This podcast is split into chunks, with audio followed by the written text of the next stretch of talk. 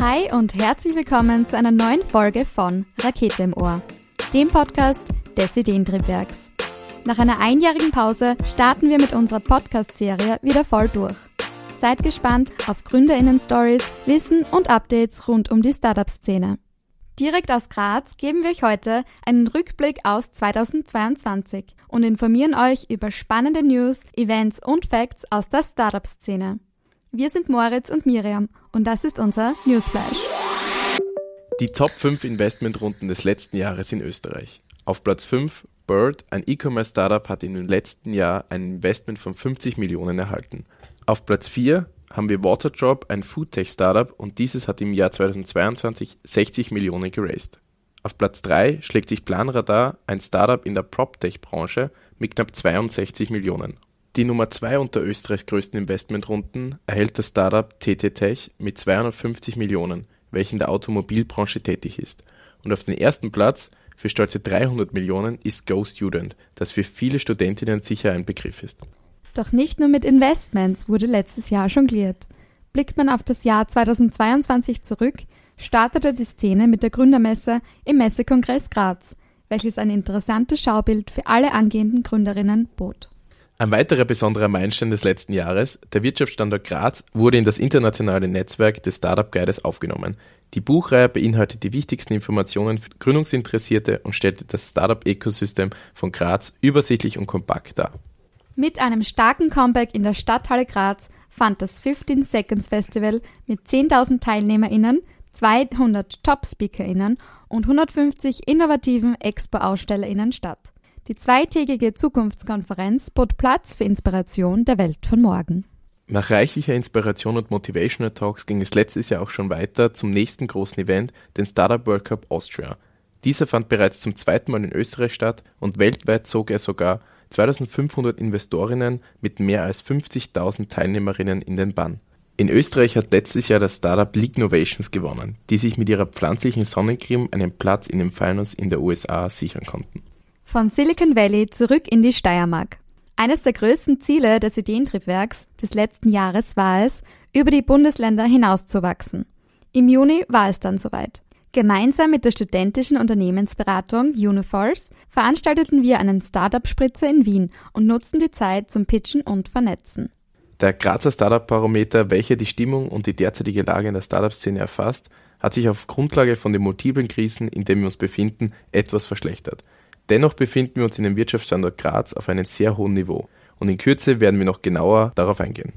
Der Elevator Pitch der jungen Wirtschaft fand wieder im Haus der Energie Steiermark statt, wo 20 Startups um 5000 Euro Preisgeld um die Wette pitchen durften.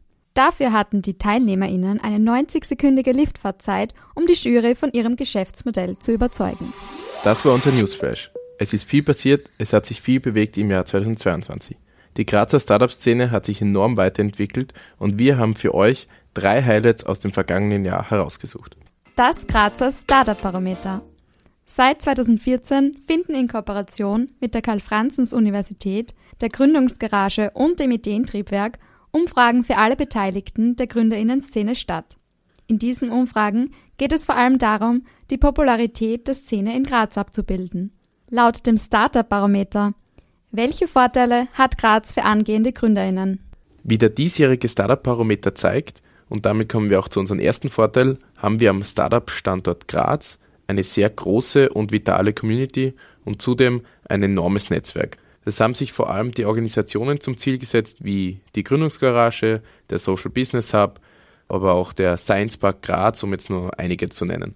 Und vor allem auch das Ideentriebwerk, also wir selbst, sind für die Vernetzung in der Startup-Szene Graz zuständig. Das ist dann natürlich schön zu hören, da es bedeutet, dass wir auf einem guten Weg in Graz sind. Als zweiten Vorteil möchte ich die Qualität der Hochschulen in Graz hervorheben, die laut dem Startup-Parameter auch einen Riesenvorteil birgt. Wie wir Graz kennen, ist es auch als Studentinnenhochburg bekannt und es ist natürlich ein Riesenprivileg, so viele junge, dynamische Studentinnen in einer Stadt zu haben. Das beflügelt natürlich auch den Startup-Standort und deshalb ist auch Graz mit größeren Städten wie Wien oder anderen Städten in anderen Ländern wie München, da kann das auch mit konkurrieren und ist auch deswegen federführend in dieser Thematik. Als dritten Vorteil möchte ich noch die Beratungs- und Förderungsangebote hervorheben, die in unserer Stadt auch fabelhafte Angebote, also lokale Unterstützungen durch die Stadt Graz allein hat, aber auch natürlich nationale wie auch die SFG, AWS und FFG-Förderung. Die haben ein Riesensortiment an Förderungsangeboten und bietet auch für die Startups, vor allem in der Anfangsphase, eine gute Unterstützung und auch greift diese super unter die Arme. Dadurch ist das Förderungsangebot sowieso in Graz als auch in Österreich sowieso ein sehr gutes. Das hört sich ja nach guten Voraussetzungen für heuer an. Aber generell war 2022 ja leider ein relativ turbulentes Jahr. Also inwiefern hat das die Startup-Szene betroffen? Gab es Herausforderungen und Nachteile? Grundsätzlich kann man sagen, wie man vor allem aus den Startup-Parameter herausliest, gibt es eine leichte Abschwächung, aber auf einem sehr hohen Niveau. Das lässt sich natürlich begründen durch die gesamtwirtschaftliche schwierige Lage und durch diese multiple Krisen, die wir jetzt alle die ganze Zeit in den Nachrichten hören. Und das sind halt Nachteile, logisch wie ein fehlendes Risikokapital aus internationalen oder aber auch von nationalen Partnern. Und da sprechen wir vor allem von privaten Unternehmen oder auch von VCs, das sind Venture Capitals. Das ist natürlich ein Riesennachteil, wenn Förderungen, die Startups hier sind, aber leider vor allem fehlendes Risikokapital hier fehlt. Das ist vor allem für die Skalierung und für die Ausweitung in weitere, weitere Märkte sehr wichtig für die Startups. Als weiteren Nachteil möchte ich noch die schlechte Sichtbarkeit im internationalen Vergleich hervorheben. Ist natürlich als Stadt Graz, als mittelgroße Stadt und auch als Österreich als Standort generell sehr schwierig mit den großen Playern hier zu konkurrieren. Ich glaube, wir machen schon einen sehr guten Job, aber natürlich hier ist noch sehr viel Aufholbedarf und das merkt man auch und es geht auch aus den Startup-Parameter hervor. Aber was wir aus, vor allem aus dem letzten Jahr mitnehmen können, ist natürlich die Finanzierungsfreude etwas zurückgegangen, was natürlich logisch ist und natürlich auch die Vernetzung und die Startups-Events haben natürlich durch die Spätfolgen von Corona etwas gelitten und zurückgenommen. Aber wie ich jetzt vor allem aus meiner persönlichen Erfahrung beim Ideentriebwerk auch mitbekommen habe, dass vor allem im zweiten Halbjahr sich schon die Lage vor allem bei den Events ähm, sehr normalisiert hat und hier auch die Motivation und Freude wieder sehr zurückgekehrt ist, dass wieder mehrere Events stattfinden können, dass man sich wieder mehr vernetzen kann. Und das blüht natürlich auch die Startup-Szene in Graz wieder etwas auf. Zur Finanzierungsfreude merkt man auch, dass es leicht wieder zunimmt und ich hoffe natürlich, dass es auch im Jahr 2023 so weitergehen wird. Danke, Moritz. Ein weiteres besonderes Ereignis im letzten Jahr war das Startup World Cup. Es ist der weltweit größte Startup-Wettbewerb, der jährlich mehr als 50.000 TeilnehmerInnen und über 2500 Investorinnen anzieht und welcher zum zweiten Mal in Österreich stattgefunden hat. Moritz, was braucht man, um als Österreicherin an diesem World Cup teilzunehmen? Danke, Miriam. Ja, grundsätzlich, um für den Startup World Cup Austria anzumelden, braucht man als Selbstständiger mindestens einen MVP und vor allem viel Überzeugungskraft beim Pitchen, um bei den Pre-Events in Graz, Wien und Innsbruck bei der Jury zu punkten. Nach einem weiteren Ausschlussverfahren erhält der Gewinner des Hauptevents in Wien ein Ticket für den Startup World Cup im Silicon Valley und hat die Chance, dort ein Investment von über einer Million US-Dollar zu gewinnen. Hinzu kommen zahlreiche Preise der Sponsorinnen sowie die Bezahlung der Anreise und Versorgung nach Amerika. Das hört sich ja nach einem vielversprechenden Paket an. Aber welche Kriterien müssen die Teilnehmerinnen vorweg beachten, um bei der Jury schon auf den Pre-Events zu überzeugen? Die Jury behandelt einige Kriterien wie Ideen, Problem, Marketingbedürfnisse oder auch Zugkraft und noch einige mehr. Ein umfangreicher Pitch braucht aber auch eine enorme Überzeugungskraft und eine nachvollziehbare Strategie sowie natürlich auch viel Sympathie, um sich als regionaler Gewinner von über 50 teilnehmenden Kandidatinnen durchzusetzen. Der Hauptgewinner des Startup World Cup Austrias 2022 war Lignovation. Das Startup konnte sich mit der Herstellung einer pflanzlichen Sonnencreme ein Ticket für das World Cup Finale ergattern. Moritz, wie standen die Chancen für Österreich beim Startup World Cup in San Jose? Grundsätzlich war der Wettbewerb laut Anis Usermann, der Gründer und CEO von Pegasus Tech Ventures, äußerst intensiv. Unternehmerinnen aus der ganzen Welt präsentieren dort bahnbrechende Innovationen und auch Österreich war vertreten. Bei der Vergabe von einem Ticket pro Land steht Österreich im Vergleich zu Ländern mit einer höheren Bevölkerungsquote im Vorteil. Demnach ist dieser Wettbewerb chancengerecht und eine enorme Möglichkeit, ein Startup international sichtbar zu machen. Den Sieg holte sich letztes Jahr jedoch das Unternehmen SRTX. ein materialwissenschaftliches Tech-Unternehmen aus Toronto, Kanada. Von Silicon Valley wieder zurück nach Graz. Im letzten Jahr wurde der Wirtschaftsstandort Graz zu einer spannenden Buchreihe hinzugefügt. Und zwar zum sogenannten Startup Guide Graz.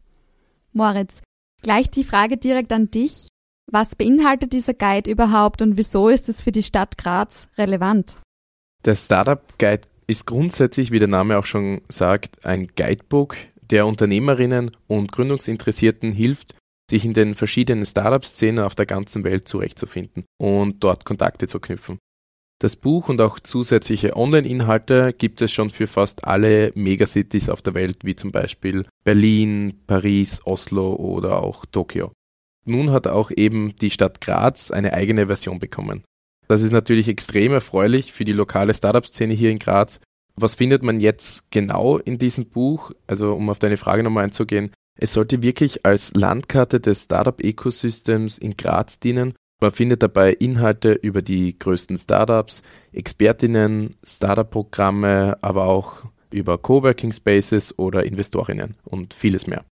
Das hört sich ja nach einem vielfältigen Guide an. Was unsere ZuhörerInnen sicher sehr interessieren würde, welche Startups sind in diesem Guidebook eigentlich aufgelistet? Das muss man gleich zu Beginn festhalten. Es ist natürlich nur ein kleiner Ausschnitt aus der großen Vielfalt an Startups hier in Graz. Aber das ist auch gar nicht das Ziel. Da ist die Szene eigentlich viel zu groß und zusätzlich auch viel zu fluktuierend und dies ist für ein Buch schwierig abzubilden. Das Ziel ist vielmehr einen Einblick zu geben, in welche Branchen große und wichtige Startups tätig sind und in welchen Wegen sie in der Stadt eigentlich gegangen sind. Um ein Beispiel zu nennen, wir haben zum Beispiel Left Shift One im Buch vertreten. Das ist ein Unternehmen, welches im Jahr 2017 gegründet wurde. Das ist halt sehr tief in die Szene verwurzelt Kurz gesagt, das Unternehmen hat ein Artificial Intelligence Operating System, also quasi eine AI-Toolbox entwickelt, um ihre Kunden eine Reihe von AI-Funktionen zu ermöglichen. Mich würde jetzt noch interessieren, wie hast du selbst das Buch und die Online-Inhalte genutzt? Oder verstaubt es inzwischen im Bücherregal? Also primär ist es vor allem für Personen gedacht, die neu in der Startup-Szene sind, beziehungsweise ähm, neu in der Stadt sind. Und so ist es wirklich super und übersichtlich, sich zurechtzufinden. Aber in meinem Fall ist es jetzt so, ähm, ich habe wirklich schon das Buch einige Mal zur Hand genommen, um nochmal nachzuschauen, um jetzt beispielsweise, welches Programm gibt es schnell für frühphasige Startups und äh, wer ist da die Ansprechperson bzw. das Ansprechunternehmen hier dahinter. Danke für den Einblick und falls ihr euch jetzt ein Exemplar holen wollt, wir packen euch es in den Link in die Show Notes. So, das war's auch schon mit unseren aktuellen Szene-News. Wenn euch diese Folge gefallen hat, abonniert unseren Channel für weitere kompakte Insider-News der Gründerszene. Danke fürs Einschalten und wir sehen uns beim nächsten Event des Ideentriebwerks.